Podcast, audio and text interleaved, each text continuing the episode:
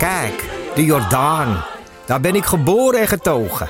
De nieuwe Nederlandse musical Onze Jordaan van Diederik Ebbingen is dit najaar in de theaters te zien. Koop nu uw kaarten op onzejordaan.nl. Leuk toch?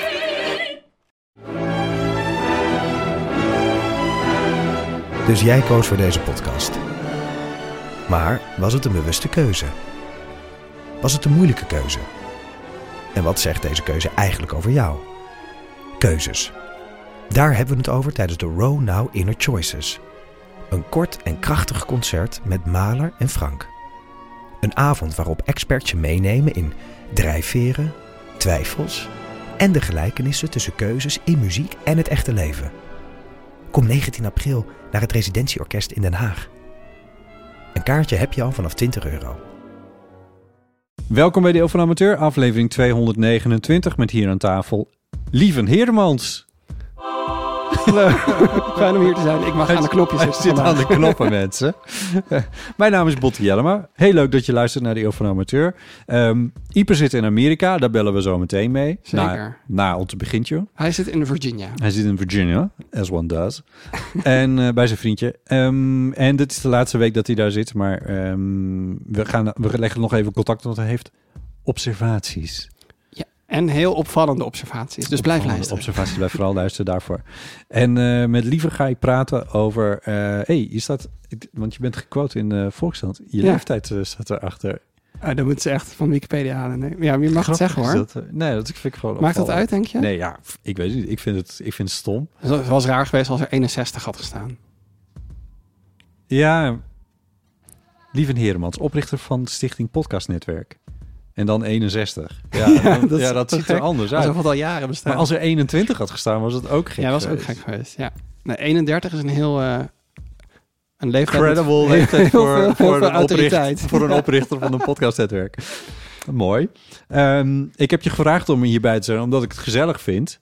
Eh, en omdat eh, er heel veel podcastnieuws is in Nederland op dit moment. Eh, je komt er een om. Ja, ik dacht dat je nu heel snel Podimo, nee. Podimo uit. Podimo, nee. En, eh, en daar wil ik het met je over hebben. Nou, dat gaan we doen. Lijkt me leuk. Ja. Ehm, Weet er alles van? maar er is één ding wat we ook nog eventjes moeten Oh. doen. Er is namelijk iets gebeurd vorige week. En eh, daar moet Oh, ik ja. eventjes eh, de, de- Hoe zeg je dat? De, de, die, die handschoen moet ik op... Nee, de, de, De bijl moet je opvatten? Nee, ik moet Nee, iets... De schoen ik aantrekken. nee, ik ik, de, de, de, ik moet de schuld op mij nemen. Dat is een Dat uiterlijk- boetekleed. ja. Boetekleed, ja, dat was het. Hoppa. Boetekleed moet ik aantrekken. Dus? Nee, in ieder geval. Oké, dus wat ik had gezegd was... Ik geloof, volgens mij... En nog een paar keer volgens mij. En toen zei ik dat je niet meer in quarantaine hoeft als je corona hebt in Nederland. Maar ja. Eh, en daar ben ik eh, door verschillende luisteraars op gewezen dat dat niet klopt. Nou, om te beginnen, eh, complimenten voor die luisteraars.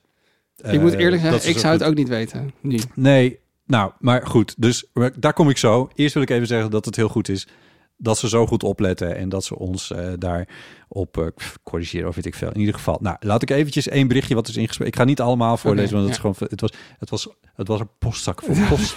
maar in ieder geval. Hallo Botte en Ipe.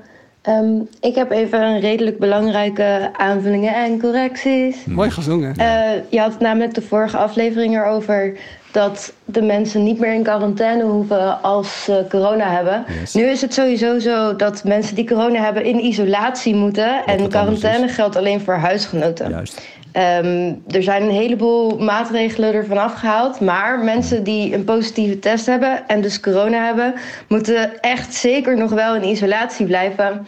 Ehm, misschien is er verwarring ontstaan omdat er wel veel mensen niet meer in quarantaine hoeven. Dus als zij bijvoorbeeld huisgenoten zijn van iemand die Mhm. Yes. positief is getest. Ehm, daar zijn ook uitzonderingen op. Maar ik werk bij de GGD en ik schrok Ah, hier een beetje van. Want jullie hebben natuurlijk miljoenen luisteraars Miljoenen. en die gaan nu allemaal niet meer in isolatie. Nee, En ehm, nou ja, zo krijgen we natuurlijk alleen maar meer besmettingen. het loopt uit de hand. Dus dat wil ik even recht zeggen, recht zetten. ja, nou, Blijf thuis, mensen. blijf thuis. sluit deuren en ramen. Luister naar de eeuw. wacht Dus- en eh, probeer eh, met eh, licht signalen te waarschuwen. Nee, eh, ik liet mij gaan. En Jij zat gewoon in de wolken. ik Alle was... maatregelen zijn weg. Nee, wacht. Dat was niet zo. Oh. Want ik verbaasde mij erover. Ik, ik, ik was echt in een... Als je, als je goed luistert en niet op anderhalf snelheid, lieve... dan had je gehoord dat ik me er echt een beetje zorgen over maakte dat dit aan de hand was. Het bleek dus niet aan, echt aan de hand te zijn. Nogmaals, er is een verschil tussen isolatie en quarantaine. En quarantainemaatregelen, er zijn er een hoop van af. Maar als je corona positief test op corona... en dan bedoel ik dus de C- CPR, heet dat? Nee, PCR-test of een thuistest. Twee jaar kan nog steeds niet. Ehm, nee, niet de thuistest. De thu- als je thuistest positief test, Ja. dan goed. Weet je, ik ga dit niet zeggen. ik ga dit niet zeggen. en er zijn twee redenen voor. Oké. Drie. Eén. ik heb... Ik, I, I will fuck this up. Twee. Ik ben geen expert. Geen viroloog. Eh, Ik ben geen viroloog. Oh. Je gaat gewoon naar rijksoverheid.nl slash cor- corona. Weet ik veel. In ieder geval, je vindt die website wel. Daar staat op wat er aan de hand is. En drie, ik weet niet wanneer jij deze podcast luistert.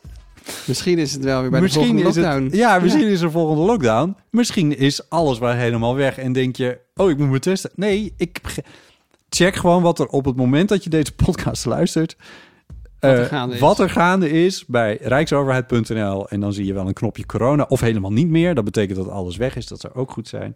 Ehm, maar dat is, dat is wat je moet doen. En je moet niet afgaan op een podcast eh, host die met een paar, volgens mij, is iets probeert uit te leggen wat hij zelf ook niet helemaal. Anyway, Ik heb nog wel een corona-tip.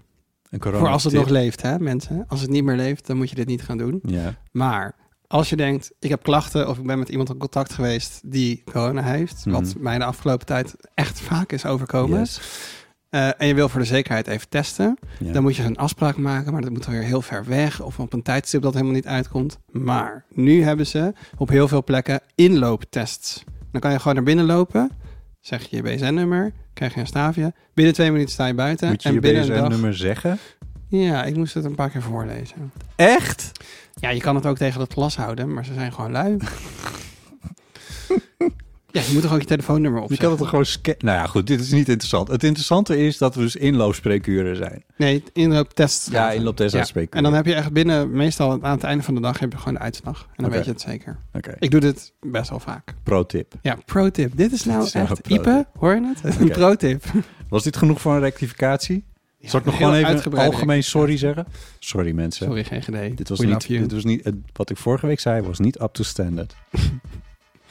Bij deze gecorrigeerd. Veel plezier met de aflevering. Zo.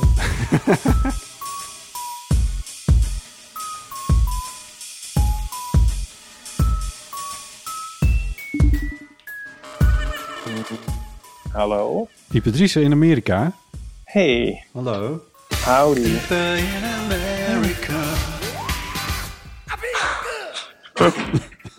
Hoe lang nog? Ook aan de lijn is ehm Lieven. Of dat wil zeggen, die zit tegenover me. Ik kan het zeggen. Een Gezellig. beetje. Ja, Hoi. ik heb hem meteen. Hallo. Ehm, hoe is het? Eh, goed. Waar Wel. ben je? Ja, waar ben je? Waar ben je? Waar ben je nu? Waar sta je? Eh, nou, ik zit. Ja, dat vind ik altijd heel ongemakkelijk. Want als ik bel, dan ijzer ik graag. Maar ehm, dat gaat nu even moeilijk. Ik zit in een ehm, hokje op de... eh, ik zit eigenlijk op de gang van ehm, de universiteit bij Nico zijn werk. Je- bent steeds, een, steeds een, een standje, een, zeg maar stoel verder, of hoe zeg je, een deur verder aan het gaan. Vanaf Nico's eh, bureau. Nou, de eerste keer zat ik in het prieeltje in het park. Oh ja, nee, maar ik bedoel, toen vertelde je dat je als een soort hond achter zijn bureau lag. Maar dat, Oh, dat is ja, nu niet dat, meer zo. Dat, is nog. Ja, Oh, dat, dat is nog wel- steeds. oh. Ja. ik ben nu heel even weggelopen. Ah, Oké, Even. Even de Ipe uitlaten. Eh, wat, wat heb je allemaal meegemaakt? Eh, ja, jeetje. Nou, eh, we zijn, een, ehm, we zijn op uitstapje geweest naar de stad Raleigh. Ehm, en dat was wel een heel avontuur. Het is een stad hier eh 3,5 uur rijden eh, vandaan. Ehm, om de hoek is dat dan eigenlijk. Hè? Nou, ja, ja, drie kwartier. Dat is zo'n groot land. Ja, zo'n land van, Ehm, tegen- van de uiterste. En eh, het is, ehm, ja, daar wonen, het is een stad van bijna een half miljoen mensen. En als je daar dan bent, het centrum zijn iets van drie straten. Hè? Oh, oké. Ja, laat, het, laat het even bezinken. Ja, Ja. ja. Ja, het was weer heel gek. Het is, ehm, die steden hier, dat zijn gewoon een soort, eh, die zijn er eigenlijk niet. Het zijn, eh, ja, een soort uitgesmeerde wijken gewoon. Verzonnen. Ehm, en we waren daar voor een, eh, om naar een concert te gaan van de Sparks. Oh ja, dat was de bedoeling. Ja. Ja. Ehm, en wie dat ook wil zien, die kan eh, 21 april in Paradiso terecht. Oh. Daar spelen de is dit een Sparks ook. cultuurtip? Je had, je had gewoon in Paradiso naar, Ja, naar de dat, Sparks kunnen dat was misschien achteraf eenvoudiger geweest. Ehm, maar het was, was leuk. Ik, ik wilde heel graag. ehm, we bleven daar slapen en ik, ik zei van ik wil wel een keer in zo'n motel. Dat je dan eh, in films ziet, Oh ja. weet je wel. Ja, ja. En met eh, zo'n galerij buiten en zo. ja. Ehm, Zo'n parkeerterrein waar... ja, zo'n parkeerterrein. Ik associeer het ook heel erg met de X-Files. Ja. En eh, nou ja, dat ehm, was er wel. Dus dat had eh, Nico geboekt. Maar dat viel in het echt dan toch een beetje tegen qua... ehm er was heel shabby en eh, heel ongure types hingen er rond. En ik had, Dit klopt toch? Dit, dit was toch goed? Dat ja, was toch de bedoeling? ja, ik had het iets romantischer bedacht, zodat er niemand zou zijn en tussen de dennenbomen en zo. Ehm, maar het was eigenlijk heel druk aan een heel grote doorgaande weg. En ja, het hoorde er misschien enerzijds weer wel bij, maar ja, ik kreeg dus echt ongelooflijk smetvrees. Ik durfde echt niks aan te raken in onze kamer. En ehm, midden op de, op de, in de nacht, toen ehm, werd er heel hard op onze deur gebonst. Tenminste, ik dacht dus dat er bij de buren heel hard eh, eh, op de deur gebonst werd. En er werd geschreeuwd en zo. En ik dacht van, oh jezus, die buren. Eh, en pas de volgende dag, toen zei Nico, nee, dit was bij ons. En ik, goh, ik vond al dat je zo rustig bleef, Ipe.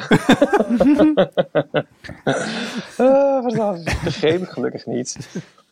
Ehm, ja, en Nico had het iets beter gevolgd. En ehm, het bleek dat ze, zeg maar, ze stonden bij kamer 217 bij ons eh, dan aan te, uit de deur te rammelen. Maar ze, toen onderling maakten ze uit van, oh nee, 317.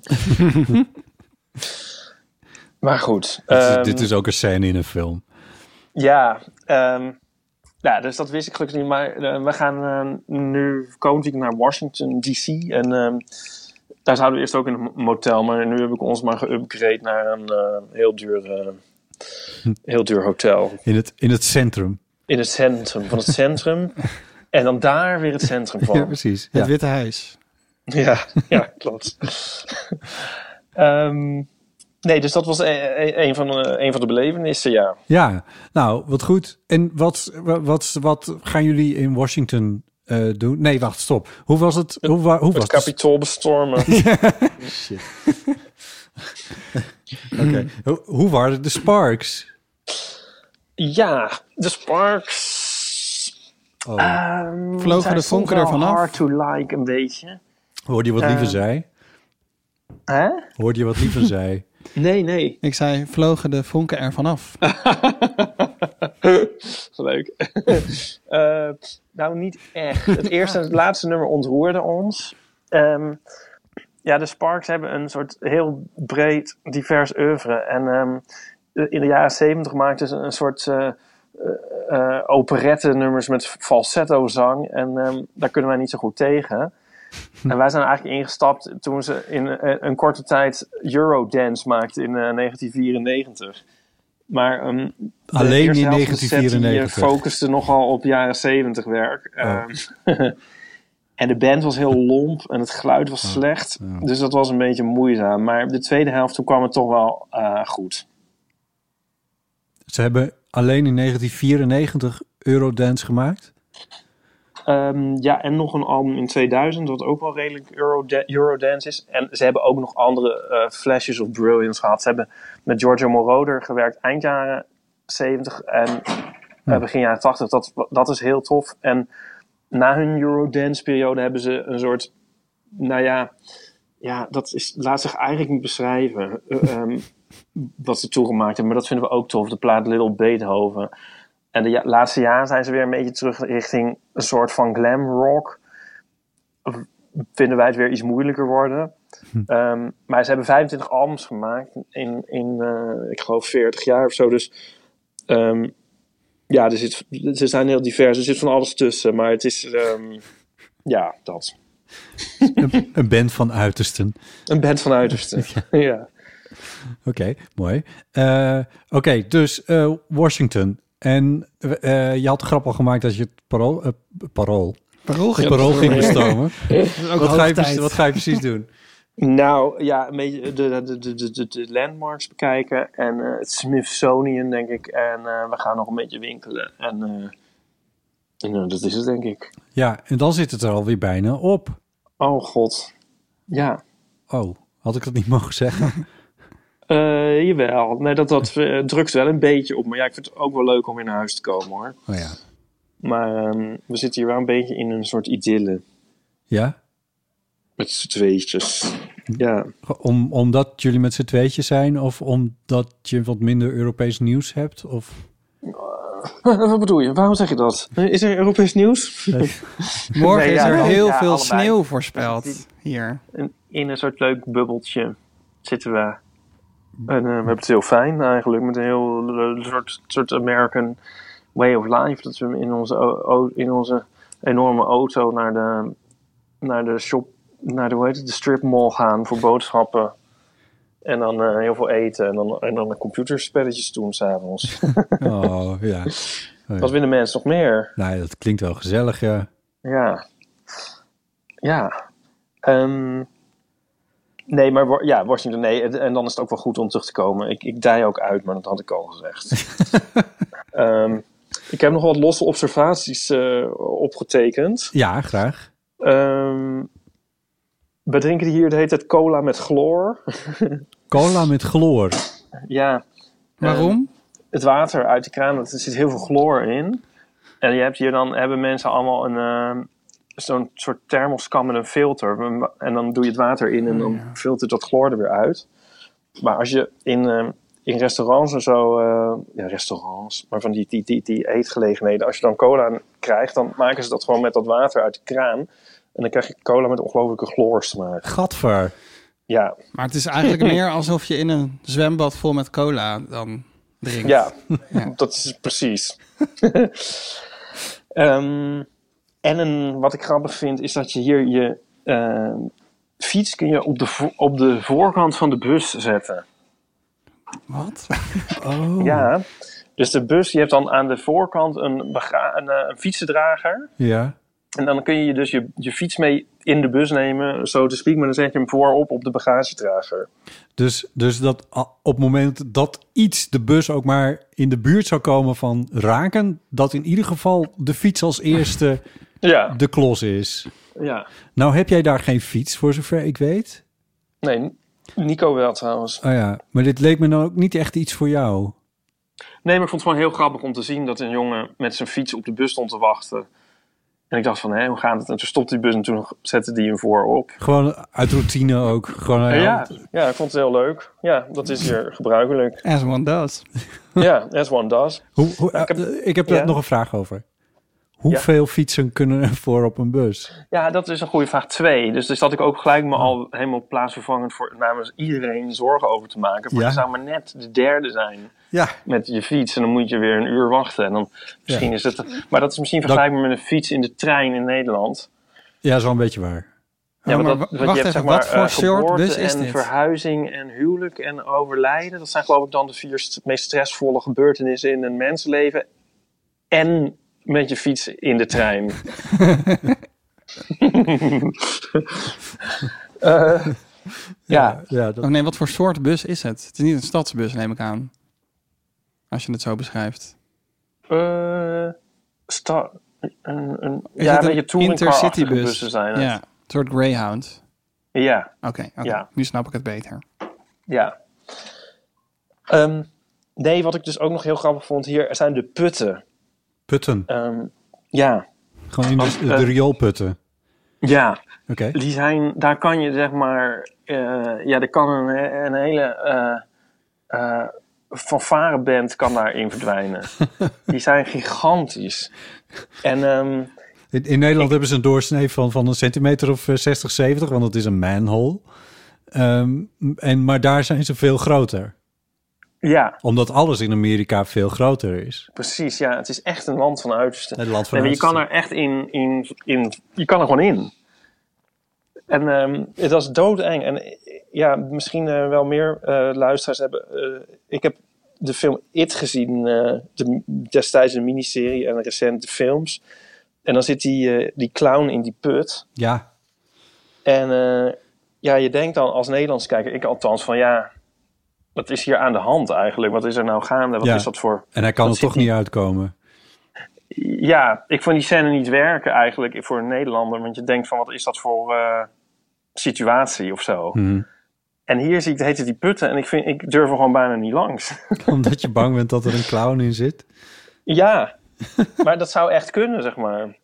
Snap je? Je vertaalt het als je die film ziet naar een soort Nederlandse put. En dan denk je van, nou, een beetje gek of zo. Ja. wat- ja, Ja, dit zie ik niet voor me. En als je hier bent, denk je de hele tijd van, oeh, oeh, ja.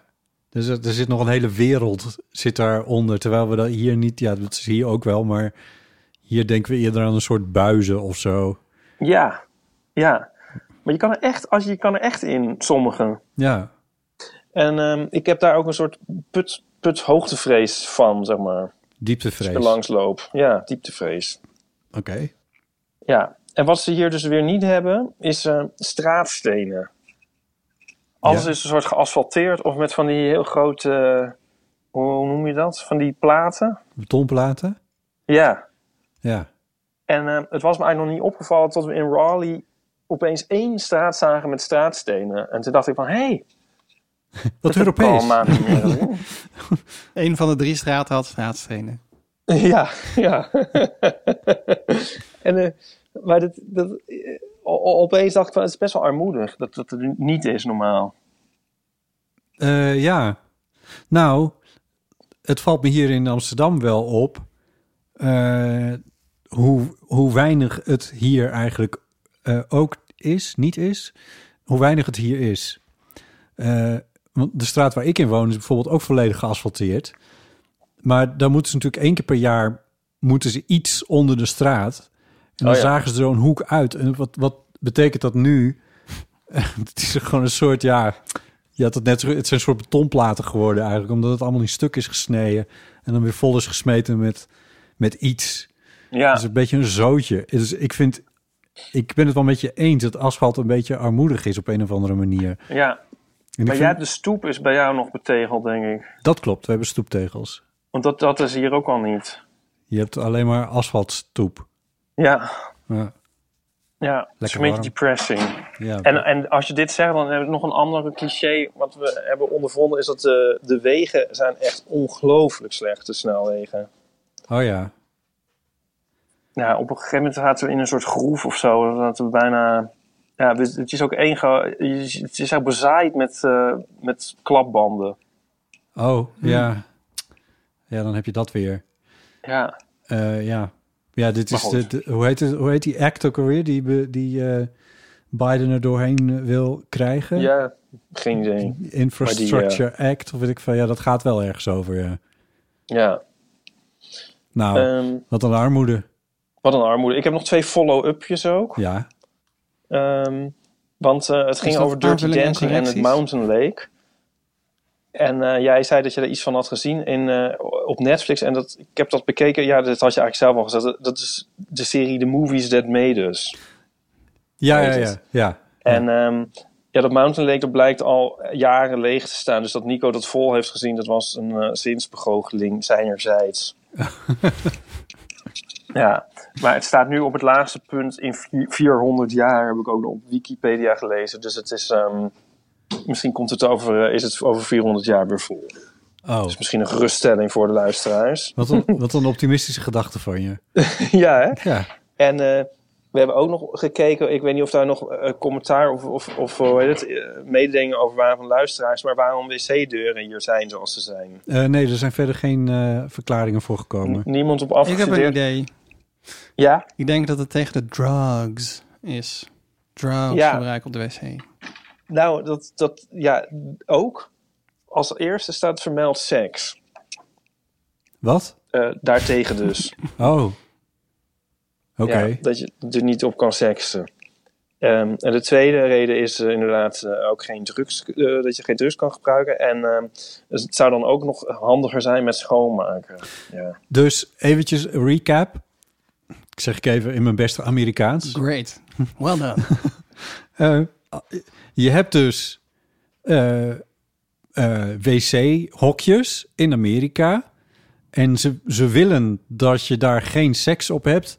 En als oplossing, want seks vinden ze, vinden ze eh, vies. Ja, En als oplossing zagen Is ze er ook. allemaal gaten in. ja, Zodat je kan zien wat de ander op die wc aan het doen is. En dat is dan niet vies. Nee, oké. Ja, nee, de, de, de wereldorde is hersteld. ja, ja, ja, best wel depressing, hè? Ehm, Of ja, depressing. Als je van steeds- ja, ik bedoel, ja, ik, zou, nou, ik, ik vroeg toen aan iemand van, maar hoe, hoe vaak hè, hebben mensen dan seks op, op wc's? En eh, diegene, ik laat even in het midden wie dat was, zei nou, eh, Die rekenen dat heel snel eventjes uit. Nee, ja, uit eigen ervaring eh, wist hij toch wel een aantal eh, gelegenheden op te noemen. Ja, goh. George Michael. Ja, als je het maar... Ja. Ik bedoel, hebben jullie wel seks op een wc gehad? Ehm, ja, definieer seks. Eh, iets met je broek uit. Iets met je broek uit. Zoiets. Ja, misschien is er in de trut wel eens iets Oh, gebeurd. Oh ja. En Ik ook wel. Maar ja. eh, niet ook. in de trut. Gewoon ergens anders. Oh ja. Nou, Maar toen was de Ja. deur gewoon dicht. ja, precies. Ik vind het niet de meest aantrekkelijke plaats om seks te hebben. Nee. Daar heb je Nee. toch wel een, een redelijk eh, eh, onderdrukte, seksueel onderdrukte samenleving voor nodig om dat aantrekkelijk te maken, denk ik. Ehm, ja, misschien ja. Ja, Nou ja. iedereen doet het toch gewoon in de auto in Amerika? Ja, omdat dus die wc-deuren hier zo zijn. Maar ja, in de auto zie je Ja, het ook en- wel goed. Maar misschien zijn daarom de auto's zo groot in Amerika. Omdat de wc-deuren zo klein zijn. Moeten ze uitwijken naar de auto's. Zijn die auto's steeds groter geworden? Voor de seks? Ja. Nou, dat weet ik niet. Oké, ja. En is het, eh, is het daar ook zo lekker lang licht? Ehm, tot een uur of... Ja, weet ik niet. Ik hoorde het bij jullie tot acht of zo. Ja, is. Het is hier volgens mij tot zeven of zo. Oh ja. Want ik las dus dat het congres heeft gestemd om wintertijd forever af te schaffen daar. Ja, dat, dat klopt. Ja. ehm, nou zei Nico wel dat het al drie keer eerder is gebeurd. En dan toch weer terug is ingevoerd. Oh, Ja. Dus Hm. ik ben benieuwd. Oké, ja. Nee, er wordt hier ook over gesproken, maar dat schiet niet op. nou, ik kwam erachter dat het pas sinds 1977 in Nederland is. Dat wist ik ook Oh niet. ja. Nee. Ehm, Oké, ja. Sorry, Ipe. Ja. Nee, dat, nee, nee, niks. Hoe, eh, hoe is het bij jullie? Hebben jullie iets gezellig? Wij hebben het wel gezellig. Heerlijk. We hebben, net, eh, we hebben net pizza gegeten. We zouden uit, het, het, het idee is om nog een keer uitgebreider en haalbaar eh, te, te koken met Lieven. Maar eh, het ontbrak ons allebei eventjes aan de tijd om dat te doen. Mijn eh, serie over Bach is bijna af. Laatste Ja. loodjes. Leuk. Ja, dus eh, ik denk dat als deze podcast online komt, dat is vrijdag, dat is over twee dagen, zeg maar over anderhalve dag. Dan moet je nog even het weekend geduld hebben. Volgens mij is het de bedoeling dat hij maandag online komt.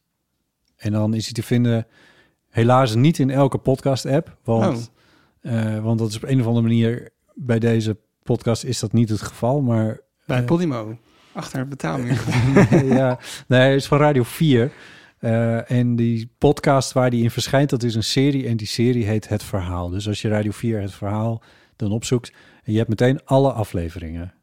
Oh, dat is wel fijn. Ja, Maar dan moet je eerst die podcast vinden, want dat is lastig. De- ja het is even zoeken. Maar weet je, als het makkelijk is, dan deed iedereen het.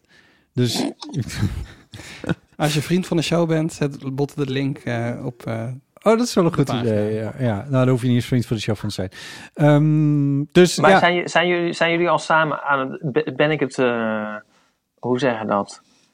het, het begin? Of, of zitten jullie Jij al bent het begin. de opname? Ja. Je bent het Ja, begin. Jij bent het begin. Oh, Wij kijken ook nu naar de computer het- waar jij op belt. Je bent het begin en je bent het einde. Oh, bedankt. Ehm, jullie gaan natuurlijk heel erg meta doen en heel veel over podcasts hebben. Dus dan wil ik even zeggen dat jullie niet moeten vergeten om de jingle van Podcast Praat te draaien. Ja, die stond op mijn eh, vizier. Oh. Dankjewel. Ja, nee, heel goed. Dat, eh, dat gaan we doen. Oh, Ik- leuk. Ik heb nog een verzoekje aan jou. Ja, Ik weet niet of het mogelijk is, maar jij hebt het steeds over die Nico. ja. Maar ik heb nog steeds helemaal geen enkel bewijs gehoord Dat hij daar is. dat hij er ook daadwerkelijk is. Oh, moet hij aan de lijn komen? Is het mogelijk om even een hooitje of iets van Nico te horen? Ehm, ja, hij zit alleen momenteel in een bespreking. ik kan hem even appen of Dit- het al klaar is. Dit gelooft iedereen. dus dat is, Geloven jullie dit niet?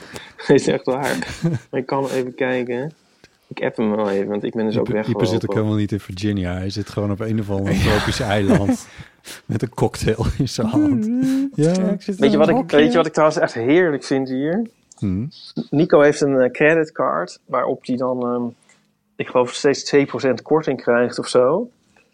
Ehm, Nico heeft altijd wel een soort kruideniersmentaliteit. dus hij, hij wil de hele tijd alles betalen en dat het dan verrekend wordt. En ik heb altijd een heel vreselijke hekel aan, eh, aan betalen. En al helemaal hier, want dan moet je ook nog een fooi vaststellen en zo. Mhm. Maar eh, dat hoeft dus nu steeds niet, want dat doet hij dan. En met zijn korting. En ik, ik dacht opeens van, ik ben nu eigenlijk een soort de koningin geworden. Van, eh, die nooit geld op zak heeft. Jezus. Kalm, maat. Wat afschuwelijk. Volledig zonder geld door het leven. Dat is zo Oh fijn. god, jij wordt echt onuitstaanbaar als je hier weer bent.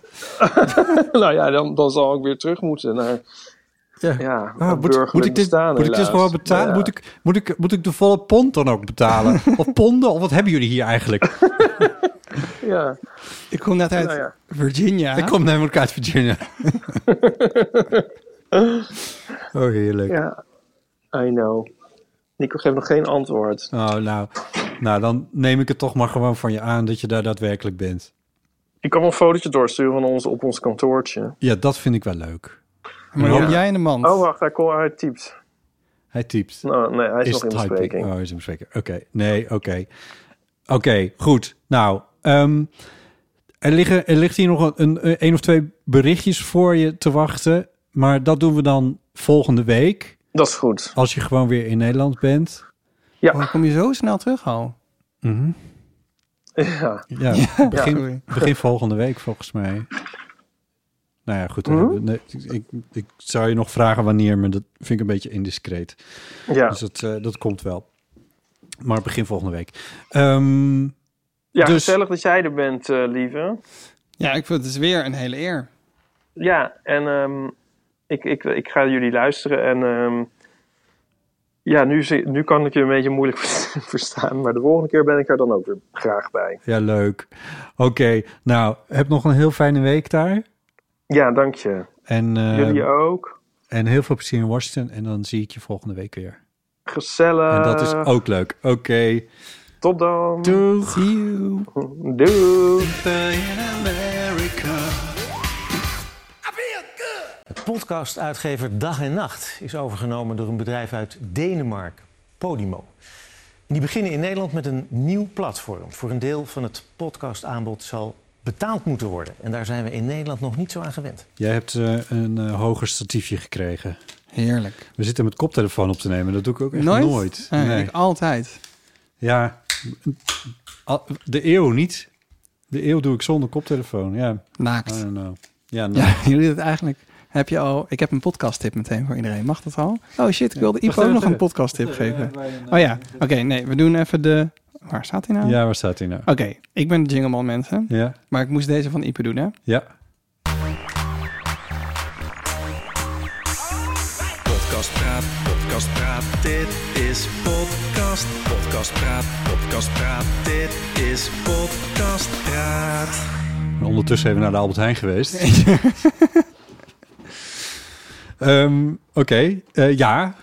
De tip voor Ipe die naar de Smithsonian gaat, is de podcast Side Door. De, de tip die hij nu niet meer kan. Ja, maar hij gaat dit luisteren. En dan hoort hij het. denkt hij, oh ja, wat fijn, nog een tip. Hij gaat in de Smithsonian, moet hij naar...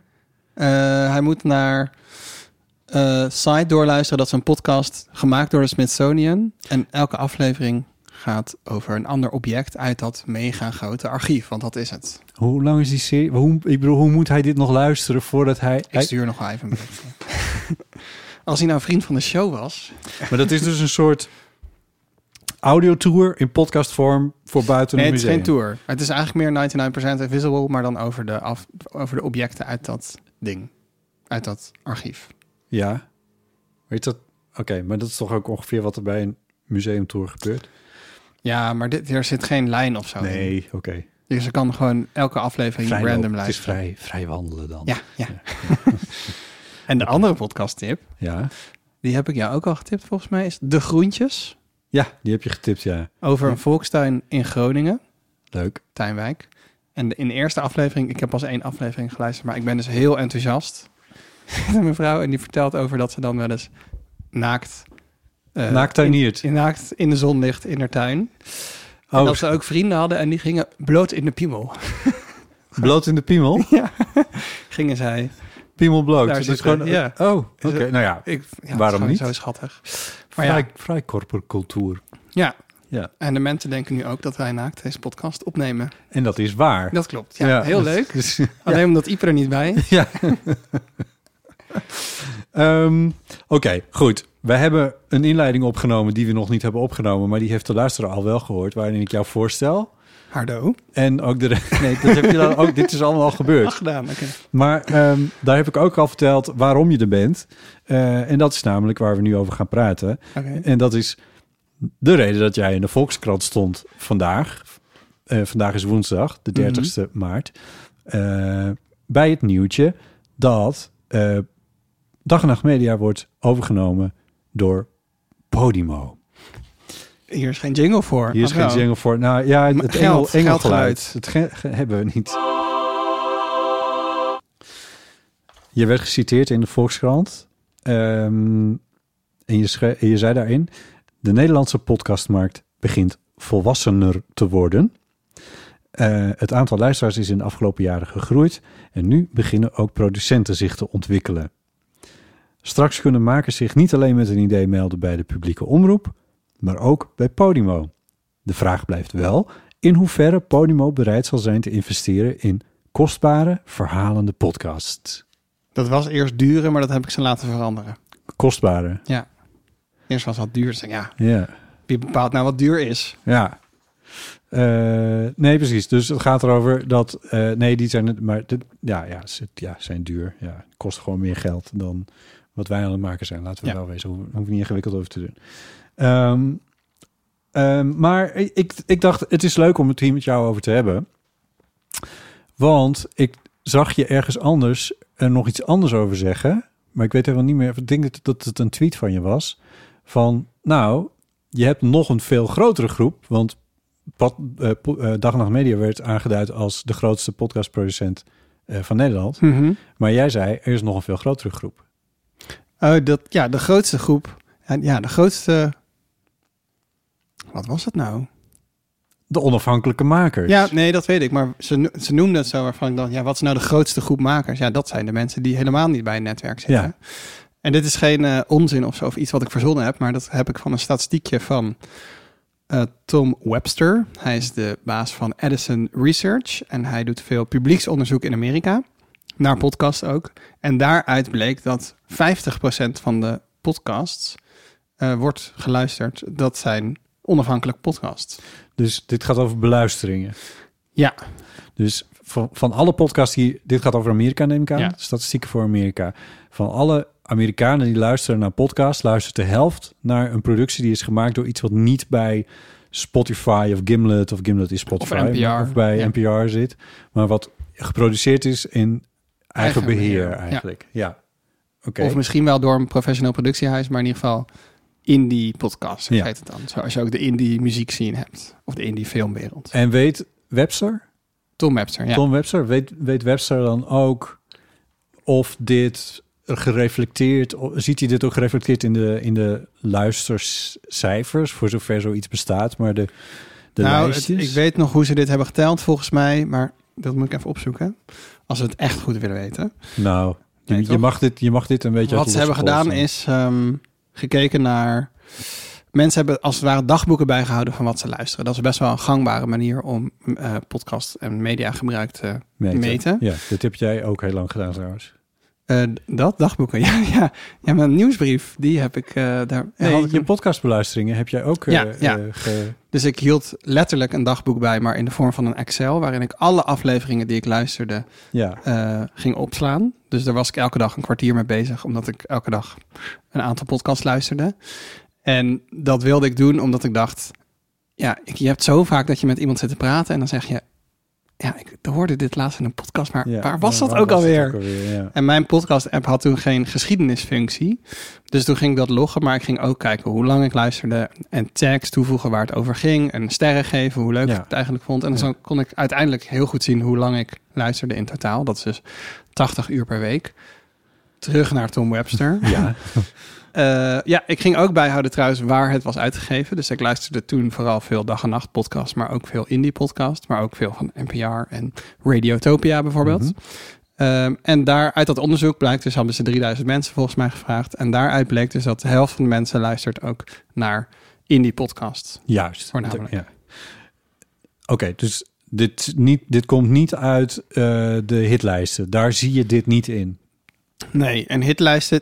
Eindelijk zei, ik wil even een shout-out geven naar Tim de Gier, de baas van Dag en Nacht. Die zei eindelijk in een podcast, afgelopen week bij Podcast Over Media, dat die statistieklijstjes niet gaan over hoeveel mensen naar luisteren, maar hoe populair die podcast is die week. En daarom Ja, staan de nieuwe podcasts vaak snel bovenaan. Maar dit wisten we toch al? Ja, dit heb ik vorige keer volgens mij ook even Ja. benadrukt. Maar mensen denken de hele tijd, oh, hij staat hoog, dus hij wordt veel beluisterd. Dat klopt dus niet. Nee, hij, werd, hij is nu evenveel beluisterd, maar dat kan... Relatief. Ja. Ja. maar wat dat betreft klopt het toch ook wel gewoon weer met hoe bijvoorbeeld de top 40 in elkaar st- stak. ja, weet, ik niet. wat Moet is- jij even uitleggen? Nou, die, die bekeek wat er in de afgelopen week het meest gekochte liedje was. Ja, of de superstip. De hardste stijger. Ja, Ja. die bestaat dan ook nog. Ja. Ja. Ja, de- wacht even, want dit Maar zou dan gaan eh, over de hardste stijgers. Hebben we eigenlijk over. De, de, Eh, ja, van de afgelopen week. ja. Maar je hebt ook eh, de boekentop 60. En dat is de absolute lijst van best verkochte boeken. En dat gaat maar wel over... ook binnen een tijdsperiode. Ja, natuurlijk. Maar dat Ja. gaat wel over absolute verkoopaantallen. En niet over een relatief getal ten opzichte van de week ervoor. En dat is hier nu wel het geval. Het is best Ja. een ingewikkeld getal eigenlijk. Dus, Ja, het slaat ja, nergens op nee, als je dus- erover nadenkt. Maar mensen zien een lijstje en denken, oh, Nou ja, ik, ik weet dat podcastmakers er zich een, een hoofd, hun hoofd over breken van wat is het algoritme om hier hoog in te komen. En dat dan zijn er van die, nou ja, Reply All doet het niet echt meer, maar de, de Reply-achtige Hm. podcasts waar zeg maar ook wat, wat technische nerds achter zitten die dat dan leuk vinden om te kijken of ze de code kunnen kraken. Zoals, ehm, zoals het in Nederland mogelijk is om, ik geloof dat eh daar nu gedoe over is bij eh Thierry Baudet over zijn boek. Dat schijnt heel hoog in alle lijsten te staan en het schijnt in geen enkele winkel te liggen. En, maar je kan het algoritme kraken en dan is er dus, dan doe je dus niks ille- illegaals. Ik zeg dus niet dat Thierry Baudet iets illegaals heeft gedaan. Ik zeg alleen duidelijk. dat niemand begrijpt hoe, het, hoe hij zo hoog in die lijst staat. eh, terwijl hij gewoon iets slims heeft gedaan met zijn met hoe dat gerekend wordt. Ja. Ja, maar sowieso die lijst. eh, mensen willen gewoon iets om aan vast te, te Ja. houden. Want je kan niet zien, op YouTube kan je meteen zien hoeveel iets geluisterd is. Maar dat Ja. kan bij podcast niet. En daarom gaan mensen af op die lijsten. Maar Ja, lees nou dat onderzoek van Tom Webster. Hier hadden we het over. Ja, in Tom Webster, daar hadden we het over omdat ik begon over van er is een hele grote groep met onafhankelijke makers. Ehm, de Eeuw van Amateur zit sinds 2017 bij Dag en Nacht Media. Zo lang al. Ja, Oké. Sinds het begin dus. sinds het begin van Dag en Nacht Media, maar niet sinds het begin van de eeuw. Nee, dat weet ik. Ehm, en zijn wij dan onafhankelijke makers geweest in de afgelopen vijf jaar? Of waren wij daar toen niet gerekend wegens uitgegeven bij Dag en Nacht Media? Nou, ik denk dat het niet zozeer gaat of dat je bij een netwerk zit, maar dat je zelf beslist over het lot van jouw podcast. Ja. En als je bij een omroep zit, is de kans veel groter dat ze zeggen: nu is er geen geld meer voor. Of Ja. er zijn te weinig luisteraars of zo. Ja. Oké. Nou, En dat was bij heb- dag en nacht niet, toch? Nee, wij Nee. hebben alle zeggenschap over onze podcast inhoudelijk, maar ook over wat we ermee willen. Ja. Eh, ja, nee. Dus dan vallen wij nog wel onder onafhankelijk. Zeker, In vind ik wel. Dus dat is dan. Maar, ehm, want dit gaat over, daarom begin ik erover, van dit gaat over van hoe ziet het Nederlandse landschap eruit? Want Nederland is dus een beetje een vreemde markt, omdat je, eh, behalve de podcasts die in Nederland zijn gemaakt, daar ook nog een hele influx is van die Amerikaanse podcasts. Dus al die statistieken over beluisteringen hier, daar moet je enorme buitenlandse invloed bij rekenen. En dat hebben die Amerikanen eigenlijk niet of nauwelijks. Misschien een paar Britse podcasts, misschien een paar Ja. Canadees of zo.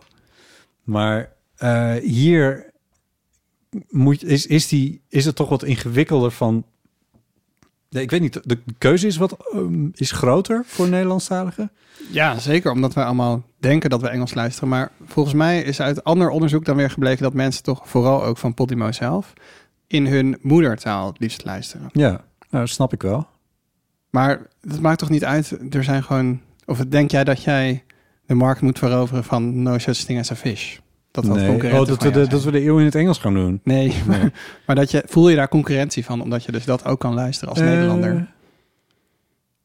Eh, n- nou, ja, voel ik concurrentie? Nou, dat, wil ik even, dat, dat weet ik niet.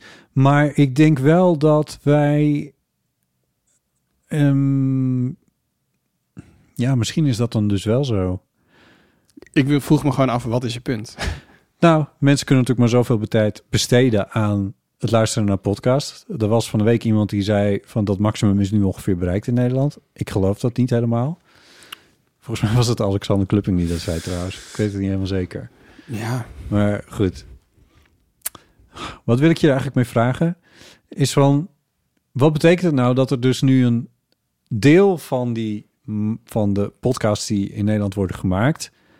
achter een betaalmuur terechtkomen? ja, theoretisch zou je dan zeggen dat er ook heel veel mensen niet naar achter die betaalmuur gaan en dus iets anders gaan opzoeken. Ja. Ehm, maar het betekent ook dat mensen misschien eindelijk gaan betalen voor podcast. Ja. Als ze nog niet al vriend van de show waren. Ja, dat was tot nu toe de manier om dat te doen. Ja. ja. Hoe, hoeveel, hoeveel podcasts steun jij? Nou, ik steun... eh, Nederlandse? Nederlandse. Dus nou, jullie, Dipsaus en eh, Podcast Over Media. Daar ben ik allemaal vriend van de show van. Eh, waarvan ik er eentje van ga opzeggen binnenkort, denk ik. jullie mogen raden welke. Ehm onder mediadoktoren. Dit is, steun ik. Dat is Dennis Gaans. Oh, nog eentje. eh, de queer... Queer? Waarom weet ik de titel nou niet? Waarom weet ik de titel niet? Ja, het gaat over queer muziek. Queer tunes. Oh, Nee. van eh Hanna. Hanna. Ja. Ja. Ja, die ken ik wel. Ja. Ehm, Maar ik weet de titel inderdaad niet uit mijn hoofd. Ik ja. heb gisteren nog een aflevering Sorry, binnengekregen. Ehm, en ehm, ja, dat was het wel, denk ik. Nou, maar goed. Dus als ik zijn dan er vijf even losjes optel, dan, dan zit je aan de 15 en 20 euro in die categorie Ja. per maand wat je daar aan kwijt bent. En nu zouden dus bijvoorbeeld een deel van die podcast die zou dan eh, achter een betaalmuur komen Mhm. en misschien niet meer een vriend van de show petje afachtige constructie hebben. Eh, maar dan ben je nog 5 euro kwijt en dat is het dan. Ja, ik denk niet dat ik dat heel snel zou nemen. Alleen maar, ik zou het natuurlijk als research nemen, omdat ik ook die shows moet luisteren die toch achter de betaalmuur zijn waar iedereen het over heeft. Mhm. Maar ik vind het toch leuker om mensen individueel te sponsoren dan een bedrijf, Ja, toch? ja. Hoe voel jij je daarover?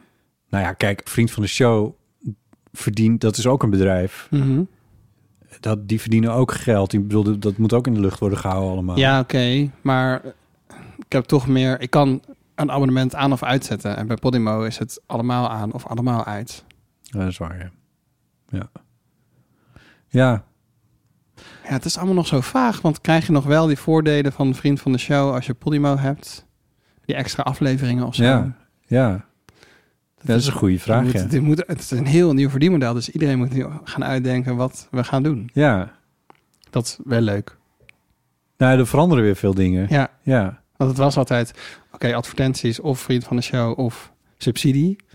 En nu is het dus ineens een soort van rare tussenvorm bijgekomen. Lieven, wat is een podcast? Ja. Een podcast is een audiobestand wat via RSS wordt gedistribueerd, zou ik zeggen. Oké, gaat al mis. Nou, het wordt Bij- gewoon via RSS eh, gedistribueerd, toch? Met Podimo, Gaat het ook hosten? I don't know, maar waarom zouden ze die nog via RSS doen? Eh, ja, Spotify doet het ook niet. Nee, En volgens mij heb je veel meer inzicht op de data als je het zelf host dan als je het gewoon uitlevert als MP3. Eh, je- mm, Nou, valt wel mee. Ja, Apple kan ook zien hoe ver je luistert bijvoorbeeld. Ja, Eh, of eh, demografieën van eh, luisteraars koppelen aan podcasts. Eh, dat kan bij Spotify ook. Kan je zien wat voor soort, wat voor soort muziek jouw Ja. luisteraars luisteren. Of, of ze man of vrouw zijn. Of iets anders. Ehm, ik kreeg het gevoel uit het gesprek tussen eh, Tim de Gier en Alexander Klupping en Ernst-Jan Fout in Podcast Over Media, dat het niet meer een RSS-feed is. oh, ik heb dat gesprek ook geluisterd, maar ik heb dat niet opgepikt. Nou, nou ja, goed. Maar dat zou wel Die stom we zijn. zo snel want dan eh, heb je echt fact- een soort van muurtje waar je het gewoon achter gooit. Ja, maar dat is het idee. Ja, ah, maar dan vind ik het eigenlijk al bijna niet meer een podcast inderdaad. Dan is het meer een soort van audioshow. Ja. Nou ja, wat is een... Vind Nee. jij een podcast die exclusief op Spotify staat een podcast? Ja. ja, maar dan kom je terug bij wat is een podcast. Als je het echt heel nauw definieert volgens de lijnen van RSS-feed audio... eh, dan, dan, dan klopt het niet. Maar ik weet niet of dat mijn definitie van een podcast is. Als, Hoe, hoe zou jij het definiëren dan? Nou ja, ik vertelde net in het gesprek met Ipe ook over die, eh, die Bach-podcast die ik aan het maken ben. Serie van vijf in een andere serie van Radio 4, namelijk de serie met verhalende vertellingen. Niet per se muzikologische vertellingen, maar gewoon vertellingen over, mu- over klassieke muziek die voor een breed publiek bedoeld zijn. Daarom heet hij Het Verhaal. Mhm. Eh, maar die kan ik niet vinden in, eh, in de podcast-app die ik gebruik. Dat is niet de Apple Podcast-app, want die is verschrikkelijk. Ja, En- ga ervan af mensen. Dit, dit, maar ja, maar waarom wordt hij niet beter? Het is niet het. Dit echt elke podcastmaker Het het rijkste al. bedrijf ter wereld. Ja, die, die ook dingen met podcast willen doen. Die hebben echt zo'n vreselijke podcast. Nou, anyway, ik ga er niet langer over zeuren. Kennelijk wil Apple dit niet. Ehm, maar eh, daar is hij wel in te vinden. Hm. In de Apple Podcast app. En op Spotify is hij volgens mij ook te vinden. Maar in Pocketcasts, waar ik luister, is hij niet te vinden. Oké, dan heb ik een trucje voor je. Kan ik, Ja, hier, nee, kan ik het live het, doen? het hoeft ook niet. Maar ik bedoel, dan is het wel, ja. Maar dat is gewoon een fout van Radio 4. Maar is het dan, maar dan, maar het is nog steeds een podcast. Ik bedoel, Zeker, ja. Het Ja. staat op RSS gedistribueerd, toch? Of niet? I guess. Ja. Maar- komt het niet in die Apple maar voor mij. Daarom vertel ik, waarom vertel ik dit? Ik weet eigenlijk niet eens meer waarom ik dit vertel. Maar het is meer van, voor, mij als maker, ik maak die serie met de kenmerken van een podcast, namelijk niet een vastgestelde lengte. Mhm. Zoals bij de radio dingen een vastgestelde lengte moeten hebben, hoeft dat bij podcast niet. Het is wel een idee over lengte, maar dat is wat anders. Ehm, Het is een serie. het is een serie. Ehm, en eh, er is één over, overkoepelend thema of idee over wat die serie... Er is iets wat die serie bij elkaar bindt. Ja, dat heeft de Dus- een van de amateur ook heel sterk. ja, we gaan het heel van amateur over, alles. Nou ja, goed. Dat, nou, maar laat, laat mij dat dan zijn in deel van amateur. En Ipe natuurlijk. Mhm. Eh, maar, maar ik denk ook deels wel onze vaste, ga- vaste gasten, waar jij er ook eentje van bent. Van als je deel van amateur luistert, dan één keer in zoveel tijd komt liever voorbij. Of, of je nou genoemd wordt of je bent de gast. Maar eh, dat is een soort van, ja, het is een soort van wereldje of zo. Mhm. Misschien is dat wel een goed woord ervoor. Een oral universe. Ja, universe is meteen weer zo groot. Maar het is, maar, nou ja, die Bach, die Bach podcast gaat ook niet over heel Bach, want dat gaat niet. Nee. Die gaat over, die, de Nederlandse Bachvereniging bestaat 100 jaar. Eh, de Nederlandse Bachvereniging is de partij geweest die in Nederland eh, de Matthäus-passion in de Grote Kerk in Naarden is gaan uitvoeren. Eh, en daar hadden ze allemaal ideeën over, over hoe dat moest. En dat is een geschiedenis van 100 jaar. Er is veel gebeurd in die 100 jaar. Nou, daar gaat dat over. Dus dat is niet allemaal Bach, maar dat gaat over die geschiedenis en die verhalen die daarbij horen. Het is een heel Mhm. leuk verhaal, kan ik je vertellen. Ik kan hem aanraden. Eh, maar dat is een soort universumpje natuurlijk, wat je al heel erg aan het afbakenen bent. Van oké, nee, we doen dus niet alle, niet, niet alle dingen van Bach, alle eh, cello, eh, hoe heet die dingen, eh, werken van Bach, die zitten in. Nee, het gaat, je hoort een Matthäus persoon en een kantator hoor je ook nog op een gegeven moment. Maar dat is wat je van Bach hoort. Mhm. Dus dat is al afgebakend. Dan gaat het nog over binnen Nederland. Dan gaat het nog over voornamelijk Naarden en een stukje concertgebouw, maar dat is het dan wel ongeveer. Dus je maakt zo een wereldje en daar vertel je dan iets over in zo'n Ja. podcast. Ehm, dit zeg ik allemaal in een poging om een podcast te definiëren zonder het woord RSS-feed te gebruiken. Ik weet niet precies Ja. waar dit nuttig voor is om dit te doen, maar Ja, om het gewoon los te trekken van dat technische aspect van het medium. Eh, ja, je zou het ook kunnen zien als een soort van magazine. Toch? Jullie hebben elke week een, een eh, programma met eh, rubriekjes. En Ja, maar dat is voorbij ook een wereldje. columns of zo. Ja. ja, ja, een programma of Ja. hoe je het wil noemen. Maar ja. Ehm, Maar wat gaat Podimo hier nou, even los van het technische dus, mhm. ze hebben geld opgehaald. Ik lees verschillende bedragen. Ik heb 125 miljoen euro gelezen over heel Europa. Mhm. Ik heb 85 miljoen gelezen ergens. Ik weet niet of dat over Nederland ging, maar dat zal dat wel gingen ze uitgeven volgens mij aan alle podcasts in Europa. Zoiets. Zoiets, ja. Ja. Ehm, wel fors geld. Ja, dat, is, eh, dat hebben we hier nog niet gezien. Nee.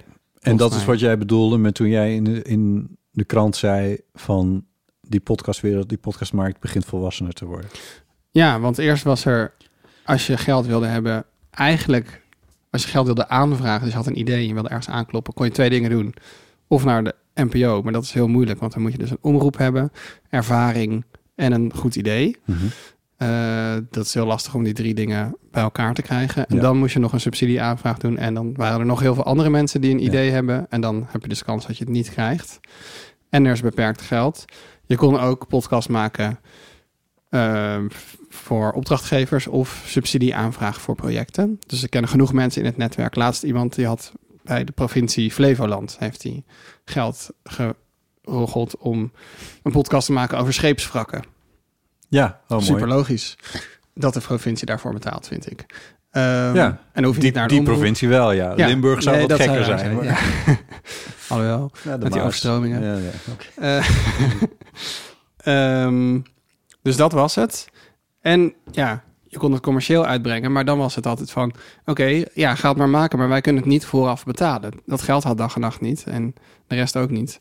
En Podimo kan dan nu wel zeggen, of dag en nacht, van... Nou, hier heb je zoveel duizend euro. Ga Ja. het maar maken. En dan Ja. kijken we daarna wel hoe we het terugverdienen. ja. En dat, is, dat kunnen ze terugverdienen omdat zij elke maand betalende luisteraars hebben. Ja.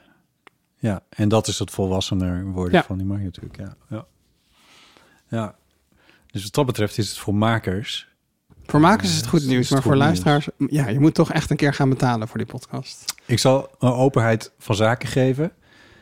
De, het traject om zelf een podcast te initiëren bij het Mediafonds slash de omroep, de NPO, heeft op mij dat, dat traject. Ik heb een paar keer geprobeerd om het te begrijpen. Ik heb denk ik wel een stuk of vijf lezingen gehoord van mensen die dat hebben gedaan en uitgelegd hebben hoe het werkt. En ik heb er denk ik wel, wel 16 PDF-files over gelezen. Ehm, en ben toen tot de conclusie gekomen: dit is gezeik. ik ben niet bereid om, want dat moet je wel zijn, om uiteindelijk een nee te krijgen eh, op mijn idee. Nadat ik er zoveel tijd en Ja. werk in heb gestoken.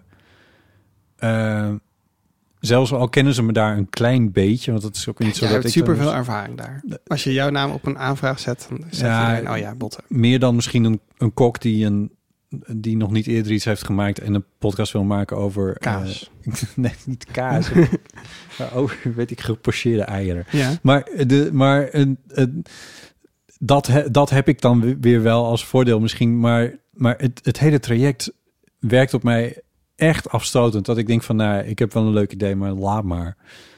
Eh, en Ja, en ze zou- willen ook een heel specifiek soort ideeën. Hè? Dus het moeten allemaal een soort van eh, series zijn... waarin mensen of personages een persoonlijke ontwikkeling doormaken... wat het dan Ja. verhalend maakt. En het moet een soort gelaagde... eh, eh, gelaagd eh, ja, iets gaan over iets in de maatschappij... of een diepere Ja. laag hebben. Mhm. Ik weet dit omdat ik dus nu zelf een project heb gedaan... waarbij Ja. ze zeiden van het is een heel goed idee... Dus we hebben geld gekregen om dat nu te gaan uitzoeken hoe die podcast eruit moet gaan horen. Maar er, ja, ze zeiden van ja, je hebt nog niet echt een verhalende wereld, wat jij net zei, waar het zich in afspeelt. Ja, En dat moeten we hebben, anders kunnen we het niet Ja. goedkeuren. ja, maar zelfs als je dat hebt... eh, Kunnen ze nog steeds nee zeggen. Ja, ja. Ja, joh. Ik, heb, ja, ik heb, ben het echt wel een paar keer in, in, in begonnen, maar over het algemeen op een gegeven moment dacht van, nou, weet je, ik, ik ga hier mijn tijd niet in steken. Ik kan, me dit, ik kan het soms ook gewoon echt niet veroorloven, omdat ik dan ander werk moet laten schieten om zo'n traject in te steken. Ja. En ik denk van, nou nee, Nee, het kostte heel veel tijd. ja, En ik heb de mazzel gehad dat ik toen betaald ben om die eerste aanvraag te schrijven. Je kan dus nu ook subsidie aanvragen om die eerste aanvraag te gaan Ja, schrijven. Dus maar ja, soort zo van- fucked up is het dus al. een hypersubsidie. Ja, Of hyper Maar, maar wat ik me dus een klein beetje afvraag, maar ik ben gewoon benieuwd wat jij daarvan denkt, is van helpt het nou echt dat ze het zo ingewikkeld hebben gemaakt bij Mediafonds en bij de omroep? Zie je, hoor je dat terug bij wat er uiteindelijk uitkomt bij de omroep? Vind, heel vaak vind ik niet. En dat is omdat die plannen worden beoordeeld op basis van wat er op de tekst staat. Terwijl het project gaat over wat je hoort in de audio. Ja, En dat, ja, ik weet ook nog niet precies hoe de podcast straks klinkt. nee. Dat kan ik pas doen als ik het gemaakt heb. Maar eerst moet ik dit hele subsidietraject door. Ehm, Maar dit is het ding hoor, sorry. Ik, ik wil je zeker dat je je zin afmaakt. maar nou ja, ik, ik heb natuurlijk wel een aantal verhalen gemaakt. Ook voor gewoon, ook al bij de omroepen. mhm. eh, documentaires en dat soort dingen. Maar je begint met een soort plannetje waarvan ik denk van ja, ik, ik, ik weet dat hier iets zit, maar waar ik precies want een, een documentaire schrijf je van tevoren niet uit. Dat, dat kan niet, want je moet je audio nog halen. Mhm. Dus het gesprek moet nog gevoerd worden. Je weet niet waar je mee terugkomt. En het moment dat je. Dus je doet. Ik, wat, wat er altijd gebeurde is. Ik, ik heb een plan. Ik weet dat er ergens iets is. Ik probeer mensen daar enthousiast van te maken. En als ze dan enthousiast zijn en ze zeggen: "Mm, ga het maken. In feite kan je dan je plan gewoon echt. Verwijder het document van je computer. Ja. Want het leidt je alleen maar af vanaf van, van wat je vanaf dat moment gaat maken. En als je met iets terugkomt waarin iets, iets heel gaafs in zit, ja. wat afwijkt van je plan. En je, ik heb dat, volgens mij heb ik nog nooit één project gemaakt waarbij het echt gewoon helemaal. Oké, dit was een plan en het was één rechte lijn naar dat plan toe. ja. En ik ben daar ook precies uitgekomen. Dat is echt hoogst zelden. En de mooiste verhaal, tenminste, ja, dat is mijn ervaring. Het is toch wel als, het, als je met iets terugkomt van... Ja, ik, ik heb het vertrouwen gekregen van iemand om, eh, om een verhaal te mogen maken. Ik ben gaan interviewen en ik ben op iets terechtgekomen... Nou, dat had ik nooit gedacht. Of iemand heeft dit en dit gezegd. Ja, dat geloof je gewoon niet. Eh, en dan zet je dat op een rijtje en dan, en dan wordt het een mooie documentaire. Verhaal, ja. Ja, eh, dus het zal aan mij liggen, maar ik, dan, dan raak ik het, het, het, eh, het enthousiasme voor het schrijven van plannen een beetje kwijt. En als er dan zoveel nadruk ligt op het indienen van die plannen. Niet dat jij het nu moet verdedigen hoor, want dat deed je Ja. ook helemaal niet. Maar Zeker want je niet. zei net van ik hoor het niet terug. Ja, nee, het is gewoon heel erg vaak. En daarom hebben ze het ook wel opgedeeld in dat je eerst eens een ontwikkeling doet en dan pas een productie. Dus eerst dat je het gaat uitzoeken en dan pas dat je het echt gaat maken. Ja. Omdat eerst was het gewoon, oké, nou goed idee, ga maar maken. En dan komt er bijvoorbeeld niks uit. Eh, Ja, maar dat kan namelijk ook nog. dat kan heel goed Ja. gebeuren. Dus dat vind ik eigenlijk wel slim.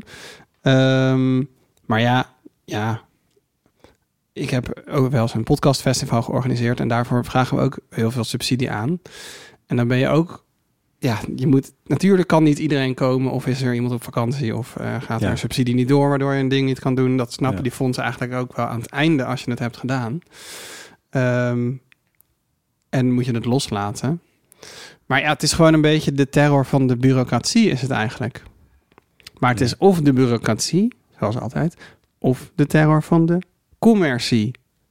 Want als je nu met de eeuw van amateur achter de betaalmuur gaat en ze zeggen, ja, sorry, maar jullie hebben te weinig luisteraars eh, die meegaan achter de betaalmuur, dan zijn jullie eens een soort last en dan kunnen jullie er weer uitgekikt worden. Waarom heb je dat dan gedaan? Ja. In het gesprek met die, eh, over dat eh, Bach-verhaal praat ik op een gegeven moment met een muzikant. die speelt in het barokorkest van de Nederlandse Bachvereniging. En zij is daar binnengekomen als freelancer. En zij kwam van de, ongeveer in de periode van die, van die cultuurbezuiniging, kwam zij van het conservatorium af. Dus zij zei van, ik had nooit gedacht dat ik iets anders zou gaan doen dan de rest van mijn leven freelancen als muzikant. Dus geen vaste baan en zo. Maar op een gegeven moment is ze toch in dienst gekomen bij de, bij de Bachvereniging. Dus ze heeft daar nu een, een vaste plek in dat orkest. En ze zei daarover, en dat, dat heb ik echt genoteerd in mijn hoofd. Zo van, oh ja, dit is interessant. Ze zei, je, als je in een orkest speelt als freelancer... dan speel je eigenlijk voor je volgende klus. En als je in een orkest speelt als iemand met een vaste bezetting... dan durf je risico's te nemen. Want je weet dat je je volgende klus al hebt. Want Ja. je bent namelijk in dienst. Ze zei van, ik, ik durf risicovoller te spelen. Ik durf dus spannender te spelen. En dus spannender muziek te maken. En toen dacht ik, oh... dit, is, dit is wat er met mij ook aan de hand is. Wat herkenbaar. Ja, ergens wel. Toch? Ja, nee, dat is ook waar. Dus het zou chill zijn als je gewoon een soort vast eh, een basisinkomen hebt en daardoor hele coole dingen gaat maken. Ja, Eh, in plaats van basisinkomen noem je ook wel een goede term meteen trouwens. Ja, Ja, zoiets. Ja. Ehm, zodat je daarna hele coole, weirde dingen kan maken. Die niet per se een hobby of zo zijn. Ja, Als het risico gewoon minder hoog wordt. Voor jezelf, ja. Ja. ja. ja. om dan weirde dingen te maken, dat is dan ook weer zoiets. Maar in ieder geval wel dat je, dat je, eh, dat je je veiliger voelt om wat meer risico te nemen. En, Ja, Om en het is ook een beetje oneerlijk vaak, omdat de mensen die er gaan over eh, wat je, wie, welke podcast gemaakt wordt bij de omroepen, maar bij Podimo straks ook, eh, die hebben allemaal vaste baan. Terwijl de meeste mensen die dat niet doen, die zijn allemaal freelancer. ja. Dus dan kunnen de mensen zeggen van ja, dit is niet genoeg geld, want ik ga er heel veel meer tijd in stoppen dan ik, eh, dan ik voor betaald krijg. Dan zeggen ze ja, maar we hebben niet meer geld. Of eh, het moet ook een beetje een maximum aankomen. ja. Maar die, je praat gewoon vanuit een totaal verschillende positie naar elkaar. Het is eigenlijk alsof die, wat was ze, violist? Altviolist, ja. Alt-violist.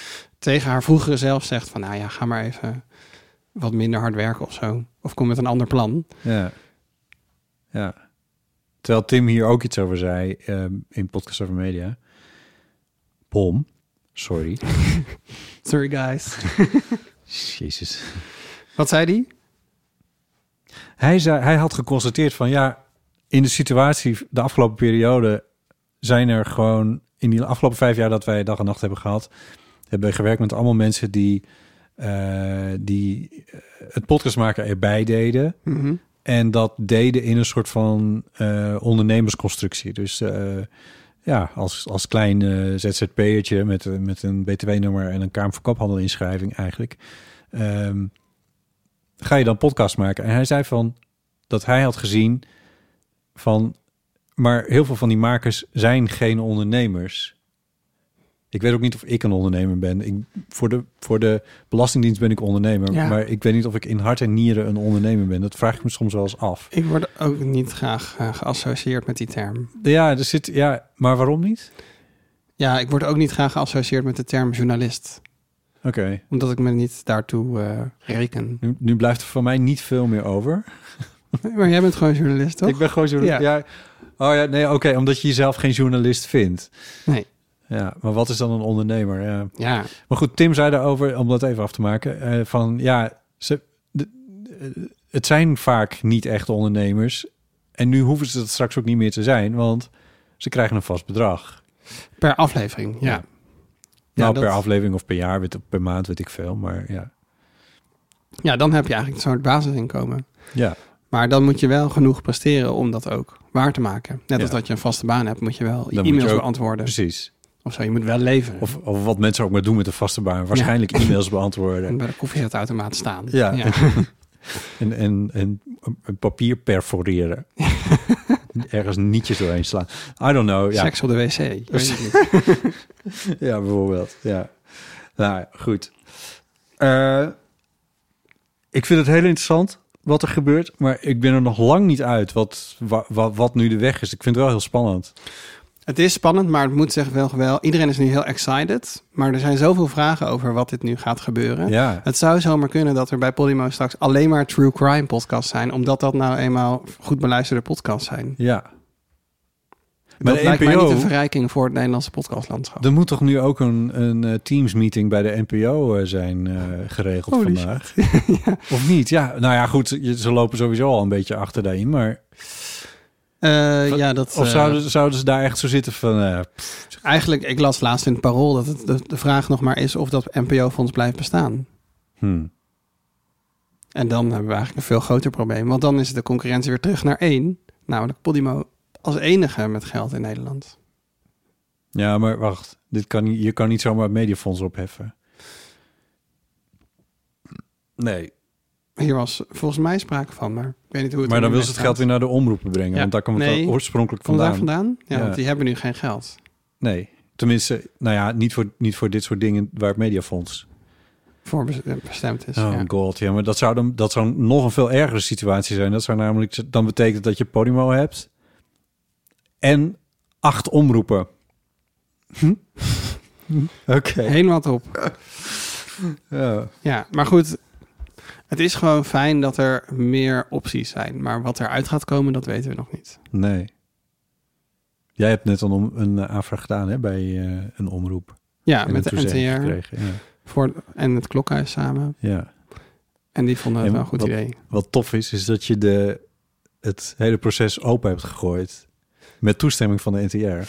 Nou, ik heb het nog niet echt Oh, je hebt gevraagd. het nog niet echt gedaan. Oh, Dat zou ik wel even doen. Ja, ja, ik heb ook nog niet zoveel scho- schokkerende dingen. Ik heb nog niet de begroting online gezet of zo. Nou ik meende uit jouw nieuwsbrief, lees die mensen. Eh, jouw nieuwsbrief. Heb je nog een podcasttip.nl? Heb je nog een podcasttip.nl? Eh is dat een substack? Dat is een substack. Ja. Ja. Eindelijk. Ik vind het zo lekker om dat woord een keer te gebruiken podcast. Ik hoor Alexander en Ernst-Jan de hele tijd over. Een substack, substack. Het is een substack. Ik ben het ook wel begonnen omdat zij de hele tijd over had. Ja, Holy probeer het gewoon uit. Oh god. Nou, goed, anyway. Eh, maakt er niet uit. Wat wou ik erover zeggen? Eh, ik meende in jouw nieuwsbrief te lezen dat je er open over zou zijn. Over hoe dit proces verder loopt en al die dingen meer. Ja, eerst schreef ik gewoon... eh, ik geef sowieso elke week twee tips. Hè, dus een serie en een aflevering. En dan ook afwisselend Nederlands-Engels. Ehm, en ik schrijf dan iets over podcast dat me die week is opgevallen. Mhm. Bijvoorbeeld dat jouw verhaalserie helemaal niet vindbaar is in die podcast-apps. omdat de titel Het Verhaal al zoveel is gebruikt door ja, podcast. dat, dat, daar, ja, goed. Maar dat is uit december 2021. Daar Eh, maar toen dacht over. ik van ja, het is eigenlijk voor heel veel mensen super ontoegankelijk. Voor mij was het ook altijd heel ontoegankelijk. Hoe gaat het nou als je zo'n NPO-podcast maakt? Hoe, hoe kom je daar überhaupt binnen? En ik maakte dat mee. Ik dacht, ja, dat kan ik net zo goed delen in mijn nieuwsbrief. Die wordt gelezen door 500 mensen die podcast leuk vinden. Heel veel makers ook. Ehm, en ja, nu loop ik... de- ja, ik zit die serie te ontwikkelen met collega's. Van, oh ja, we moeten eigenlijk een verhaal en een arena voor het verhaal verzinnen. En hoe gaan we dat doen? En oh shit, we hadden dit bedacht, maar dat werkt helemaal niet. Dat leek me eigenlijk wel leuk als een soort van dagboek om te kijken Ja, of het werkt. Net als met een podcast. Het is spannend om te horen of Gimlet Media nou uiteindelijk wordt gekocht door Spotify. Ja, je weet dat het gaat gebeuren. Eh, maar het is toch... Ja, trans ik wil gewoon transparant maken wat niet transparant is. ja, Waar je heel Ja. snel tegenop kijkt als je er buiten staat. ja. Ja, en wat dat betreft ook van hart, of mensen die dit interessant vinden, duik even in de geschiedenis van de afgelopen maand van jouw nieuwsbrief. Dus dat is eh, maart geweest. eh, waarin eh eh Reni Vermeulen de nieuwsbrief overnam, meer Ja. of meer. En daar fantastische dingen heeft geschreven over de... eh, ja, hoe je ver, echt verhalende podcasts, dus eh, echt onderzoekswerk ook voor podcasts, eh, Ja, ze heeft het heel minutieus opgeschreven allemaal. ja, is- waren ook extreem lange edities. ik dacht, Vond hij zelf ook. Je hebt, je hebt jezelf een, eh, een, een, ehm, een promotieplek eh, door de neus geboord. Want het is, je zou je echt eh, nog... Ja, ja, het kwam, die serie kwam ook wel voort uit een frustratie die hij had van jarenlang dit soort series maken voor, Ja. de, voor de omroepen, waar dan toch ineens heel weinig geld was, of waar je dan veel meer tijd in stopt dan je ervoor betaald krijgt. Ja. Eh, en er waren wat veranderingen in de regelingen geweest, Ja. eh, waardoor ja, eigenlijk het werk wat hij deed, dat hij dat gewoon niet meer kon doen. Ja. En dat is wel een probleem, want het Schik is wel een van de founding makers van het Nederlandse podcastlandschap. ja, Als niet de. ja, en hij heeft dat op een rijtje gezet. En hij heeft bekende makers, onder wie eh Maartje Duin bijvoorbeeld, ook gevraagd om te reageren op, eh, op dat soort dingen. Ja, ik, ik hoop dat iedereen die een beetje serieus is over het maken van podcasts in Nederland, eh, dat hij dat heeft gelezen. Eh, en dat je, ook als je roept als, eh, als bedrijf dat je een verhalende podcast Ja, wil. podcast. eh, Wil je dat je- iets met de podcast? Kan jij eh, dat doen? Zelfs dat, maar zeker als je denkt dat, het, dat je een verhalende podcast wil maken of, of journalistiek diepgravend werk wil doen in, in podcastland, eh, ja, lees dat. Want het is, eh, ja, nou, je wordt Ja, er niet per se heel vrolijk van, dat is wel een nadeel. Nee, maar ja, heel veel van die kritiek zit aan de kant van de NPO. En ik doe nu een, een podcastproject voor een rijksoverheidsinstelling. En die, nou, die hebben dat niet gelezen, maar wel eerder, denk ik, dingen die ik heb geschreven. Of ze hebben in ieder geval wel een redelijk budget op basis Ja. van... Maar het is opvallend hoor, want er zijn, ik doe ook wel eens op- opdrachtjes voor, voor of voor rijksdiensten of voor, voor commerciële bedrijven, maar die hebben veel beter weten die wat mensen, wat professionals kosten. Ja. Dat is alsof, alsof dat in Hilversum delen ze om te beginnen alles door drie of zo. En, en dan zien ze vanaf daar wel wat. En het is toch tof dat je iets mag maken voor de NTR. Het is ook heel tof om Ja, iets te maken voor de Ik NTR. ben super blij dat het nu kan. Het is een soort Ja. van droom die uitkomt. Overigens, voor die Bach-serie krijg ik netjes betaald. Dat wil ik het toch Ja. even netjes, wil ik het toch even zeggen. Dat is, eh, ja, dat is wel goed. Maar eh, ja, Ja, het is een soort van prestige of zo dat je dat mag doen.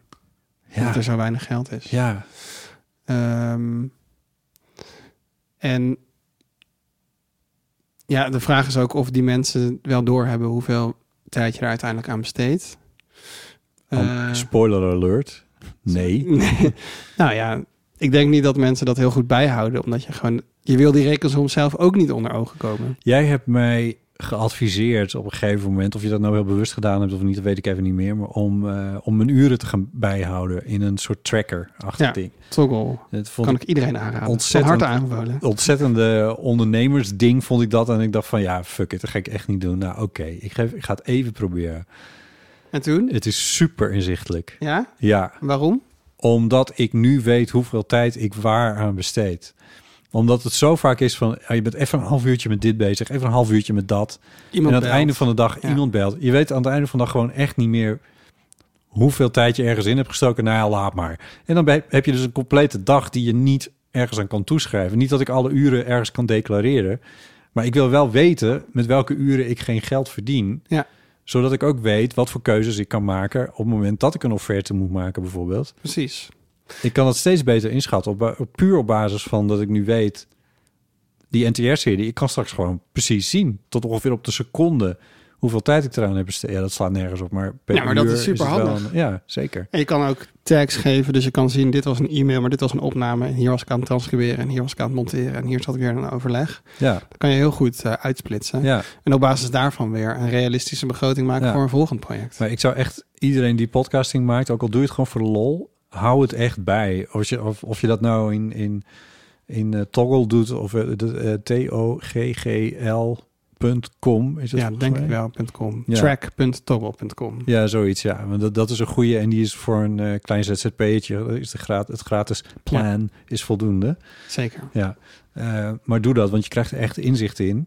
En dan snap je het verhaal. Tenminste, ja, op basis daar... Ja, nee, anyway. Ja, ik stuur ook heel vaak, je kan een, een tijdsoverzicht eh, genereren vanuit die webomgeving. Ja, Dat stuur ik gewoon mee als een soort van rapportje bij Ja. mijn factuur. Van Ja, dit, eh, dit is er het. gewerkt. Dus Ja. eh, als je vragen hebt, ga maar deze timer in twijfel Ja. trekken. Die van kwart voor negen 's ochtends tot half elf Ja. daarmee bezig was. ja, ja, ja.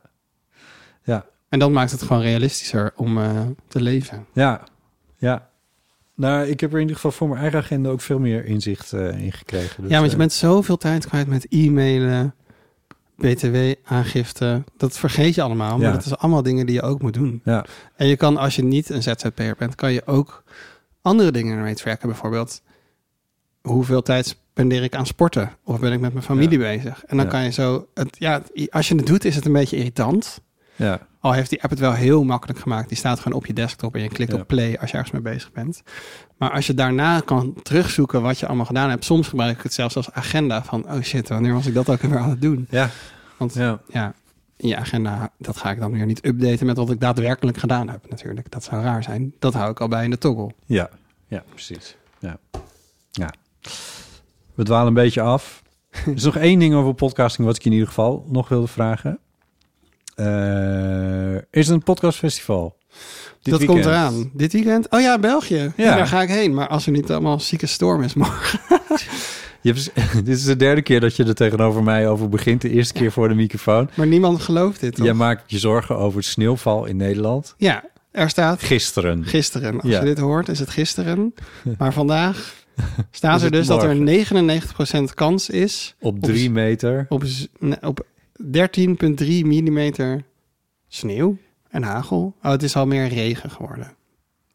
Maar een, ja, Dus wordt het morgenmiddag glad op de weg. Nou, en dan moet ik dus naar dat podcastfestival in België. Dat is iets wat ik eindelijk een keer niet heb zelf georganiseerd. ja. Dat is heel fijn. Het is van de standaard. De standaard. Eh, in Oostende is het. Dat is Ja. eh, zo'n eh, troosteloze badplaats. maar ik heb er eigenlijk wel zin in, want ik ben al heel lang niet ergens heen geweest. Ja.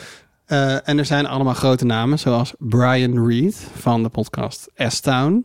Die Mhm. echt veel beter is dan Serial. Als je denkt, Serial, niet mijn jam. Luister alsjeblieft naar S-Town. En onlangs ook de Trojan Horse Affair. Dus dat is echt een hele grote naam. Ehm, volgens mij komen de mensen van NRC iets vertellen. Maartje Duin is er ook. Schik is er ook. Uh, Annegriet Wietsma, ook bekend Dus in deze podcast. Eigenlijk Waarom ben jij er niet? Het is een hele bus vol Nederlandse podcastmakers. Nou, er zijn ook veel Vlaamse, maar die ken ik dan eigenlijk niet. Oh, ja, en wat ja. me ook opviel, dat er toch wel weer veel witte mannen zijn die dan aan het praten zijn. Oh, David van Rijnbroek, al die mensen van de Standaard die daar werken. guilty Ja. as charged. Wij zijn Ja, wij zitten hier uh, daarover te klagen. Want, uh... Anyway. Oké, goed. Maar uh, ja, maar uh, ik, ik zit me nu ook af te vragen of je daar nog naartoe kan als je dit hoort. Die sneeuw. Nee. Nee, dat podcastfestival in Oostende. Als je dit op vrijdag hoort. Ja, dat is het weekend, toch? Je kan op zaterdag, dan is het een soort van de publieksdag. Oh ja. Uh, dus dan kan je nog zeker ja, als je erheen. niks te doen hebt, dan... Als je in Zeeland woont, ben je er zo, volgens mij. ja, als het niet sneeuwt. Als het niet sneeuwt, Dat hè, is dat niet kan nog. als, het ga, als het sneeuwt, niet gaan, mensen. Ja. Ik Ja, wil toch nog iets zeggen. Mag dat nog? natuurlijk. Want dat abonnementsmodel, hè? Ja. Ik las dus vorige week, of ik hoorde in een podcast, en toen las ik het daarna nog even op de website, Ja. in de Vergecast, dat Netflix gaat heel streng doen nu over wachtwoorddelen. En ze gaan weer de abonnementsgelden verhogen. Ja, dat hoorde ik van iemand. Dat je niet meer als je dat, dat je niet meer even met, met je zus die in Assen woont, De schoonzus van je ex. zomaar je Netflix kan delen. ja. Uh, dat betekent dus dat dat zo'n verdienmodel van alleen maar betalende gebruikers ook niet helemaal uitkomt. Maar goed, Netflix is wel een veel groter bedrijf. Hoe bedoel je niet uitkomt? Nou, ze moeten dus meer betalende abonnees hebben om de begroting rond te krijgen. Zelfs Netflix, Zelfs Netflix. die naar verluid zwemmen in het geld. Ja. Of vinden ze het gewoon oneerlijk? Wat is Nou, het lijkt me toch dat, dat, dat ze willen dat mensen meer gaan betalen. Dat Ja. ze het ergens voor nodig hebben. dan kunnen ze nog meer mooie dingen maken. Zij voelen natuurlijk ook wel de hete adem van de HBO Max's en zo. In Ja. eh, Maar dan zou je zeggen, dat wordt goedkoper. Maar dat is dus niet zo. Netflix goedkoper. Ja. Ik denk niet zo snel dat dat dat je dingen goedkoper maken. Dat voor de een beetje- concurrentie. een beetje Amazon Prime is toch goedkoper, maar dan krijg je ook weer reclames. Ja. Dus het is, maar ik bedoel meer van, zoiets wordt toch nooit goedkoper? Nee, dat denk ik ook niet. Dat- Behalve als ze met elkaar moeten concurreren. Ja, maar je kan, ja, ja dan geef je een kortingsactie. Ja. Maar goed, dat model van alleen maar betalende gebruikers is dus ook niet de heilige graal. Alleen maar Dat zag ik aan de horizon opdoemen. Dat zeiden ze in de Podcastland. Eh, nee, zij zeiden van ja, ze hebben gewoon meer geld nodig. Dus ze zijn nu strenger aan het kijken en ze gooien de abonnementsgelden omhoog. Ja, nee, maar ik snap je punt. Omdat dat hun enig verdienmodel is. Podimo kan volgens mij ook nog wel reclames verkopen. Maar dat weten we nog niet Dit zeker. weten we niet. Nee, dit kunnen we niet checken. Zoveel onduidelijkheid. Er is nog onduidelijkheid. Het is ook wel een beetje spannend. Het is ook wel leuk. Ik vind het ook wel goed dat er...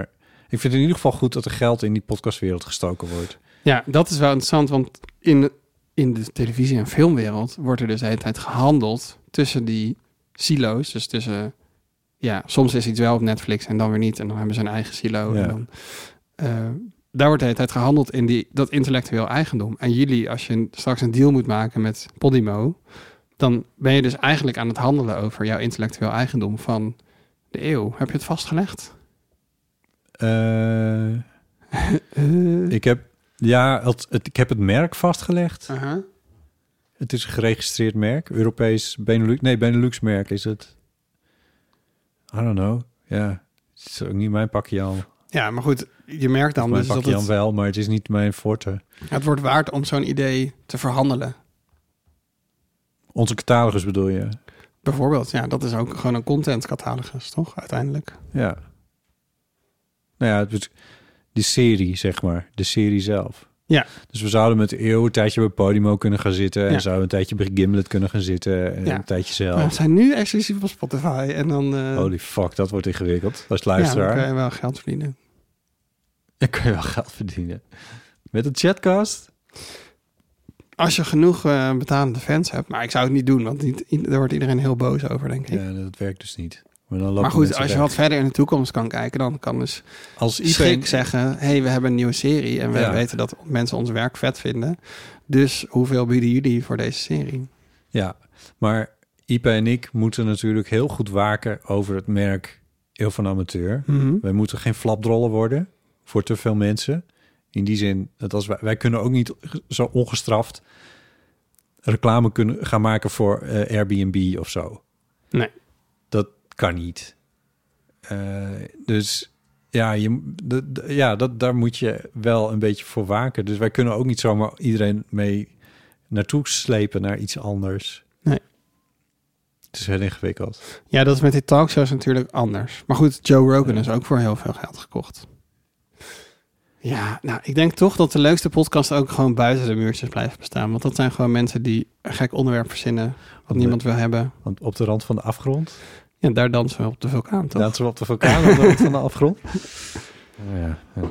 Nou, oké. Daar kan je meer risico nemen, omdat er niet zoveel op het spel staat, behalve je eigen tijd. Hm, mooi. Ja, zwaar. Oké, Nu afronden dan. nu afronden dan. Ehm, je kan vriend van de show worden. Ga naar vriendvandeshow.nl slash eeuw. Het kan echt nog. Het kan nog steeds. Ja, Doe het. ik ben het. Het is lieve geweldig. mensen. Zelfs Lieven is vriend van de show. Al jaren. Het kost je 2,50 euro per maand. Zo weinig? En als je een heel jaar neemt in één keer... Dan krijg je 25 flessen azijn. azijn. Wat is dat cadeau? nou ja, in ieder geval, je krijgt je maand cadeau. Ehm, we, we hebben een aantal nieuwe of hernieuwe vrienden. En dat zijn Nienke en Lisanne. Oh, misschien wil jij ook, dan mag- jij de volgende naam Oh, wow. Dat is ook wel vet natuurlijk. Eh, dus dan moet ik zo. Ja, doe maar naar beneden. Jezus, dit duurt te lang. Ja, Nina. ja nu moet ik het zelf niet. Eh Mijntje mee. Nog een keer Nina. Oh ja, Yes. zou dat zelf? Nou ja, maakt ook niet uit. Eh Francine, En Marjolein. Bedankt allemaal. bedankt allemaal. Dat jullie net als ik ook vriend zijn. Ja, the more the merrier. Eh, en het stelt ons in staat om meer leuke en spannende dingen te doen. Ehm, om weer mooie verhalen te maken voor jullie. Ehm, laat een review achter bij Apple Podcast. Dit mag ik niet zeggen van lieve, maar daarom je mag het wel dus doen, maar dan moet je het wel voorlezen. Dus doe dat om de makers te vleien. Er moet echt iets nieuws komen op Apple Podcast om voor te lezen. Ik ga meteen een nieuwe recensies Dat is echt eh, ontzettend aan het sterven daar. je kan hem ook vernieuwen, dan komt er een Dat nieuwe bovenaan. ja. ja. heel goed, precies. Dus dat werkt ook. Je kan ons ook beoordelen op Spotify. Hoe dat werkt, heb ik geen idee, maar het kan wel. Eh, je kan mailen naar botten.eeuwvanamateur.nl en heb je bijvoorbeeld een inzending voor de rubriek die we deze keer niet hebben gedaan, namelijk One Small Step. En dan moet je de zin afmaken. Eh, ze kunnen wel een man op de maan zetten, maar... Eh, dat kan je mailen naar ipe.eeuwvanamateur.nl. We zijn te vinden op Instagram, we zijn te vinden op Twitter... en we hebben een hele leuke website waar ook onze show notes op staan. En vond je deze aflevering nou leuk en interessant? Deel hem dan met je vrienden. Doe dat. helpt Dat is de beste echt manier. Heel erg. Ja, dat is uiteindelijk de Uit beste. onderzoek blijkt dat. Kan Dat blijkt uit onderzoek. Ja. Mag ik nog reclame maken voor de Podcast Academie? Je mag reclame maken voor de Podcast Academie in de iTunes. Oh, dat is nu. Ja, dat is niet. Eh, de Podcast Academie is open voor iedereen die een podcast wil beginnen. Mhm. Als je dit hoort, ben je denk ik te laat om je aan te melden voor de cursus Mixen. Maar dat is ook wel voor gevorderden. Maar in mei is er nog de cursus Sound Design. En dan leer je van Michiel, de maker van onder andere de podcast Geel, Mhm. hoe je nou een verhaal in geluid vormgeeft. Oh, dat En daar hoef je niet zoveel ervaring voor te hebben. Het is wel handig als je alvast leert klippen, maar dat kan je dan heel april doen. Klippen, Knippen, knippen. knippen. Ja. In een programmaatje. Ja. Wat wij de hele dag Wat door wij doen. de, meer informatie op podcastnetwerk.nl. goed. Clips? Nu moet ik het niet nog een keer zeggen, want je praat er doorheen. Ik- Meer informatie vind je op podcastnetwerk.nl. Ik zei dat ik clips aan het knippen ben. Jij bent helemaal aan het klippen. Ja, Je weet ik dat. ben helemaal aan het flippen. Eh, leuk, en dat hoort allemaal bij het eh, podcastnetwerk. Ja, kan je ook vriend van worden. Daar kun je ook vriend van worden. Eh, en dat heeft ook een festival en dat is in september. Maar daar kom ik nog wel een keer over vertellen. Daar kom ik nog een keertje over vertellen. Lieve, hartelijk dank dat je er was. Heel graag gedaan. Heel erg fijn. Heel fijn, Heel fijn om hier om hier te, te- van harte aanbevolen. geweest te zijn. En tot luisteraars zeg ik dank voor het luisteren en tot de volgende keer.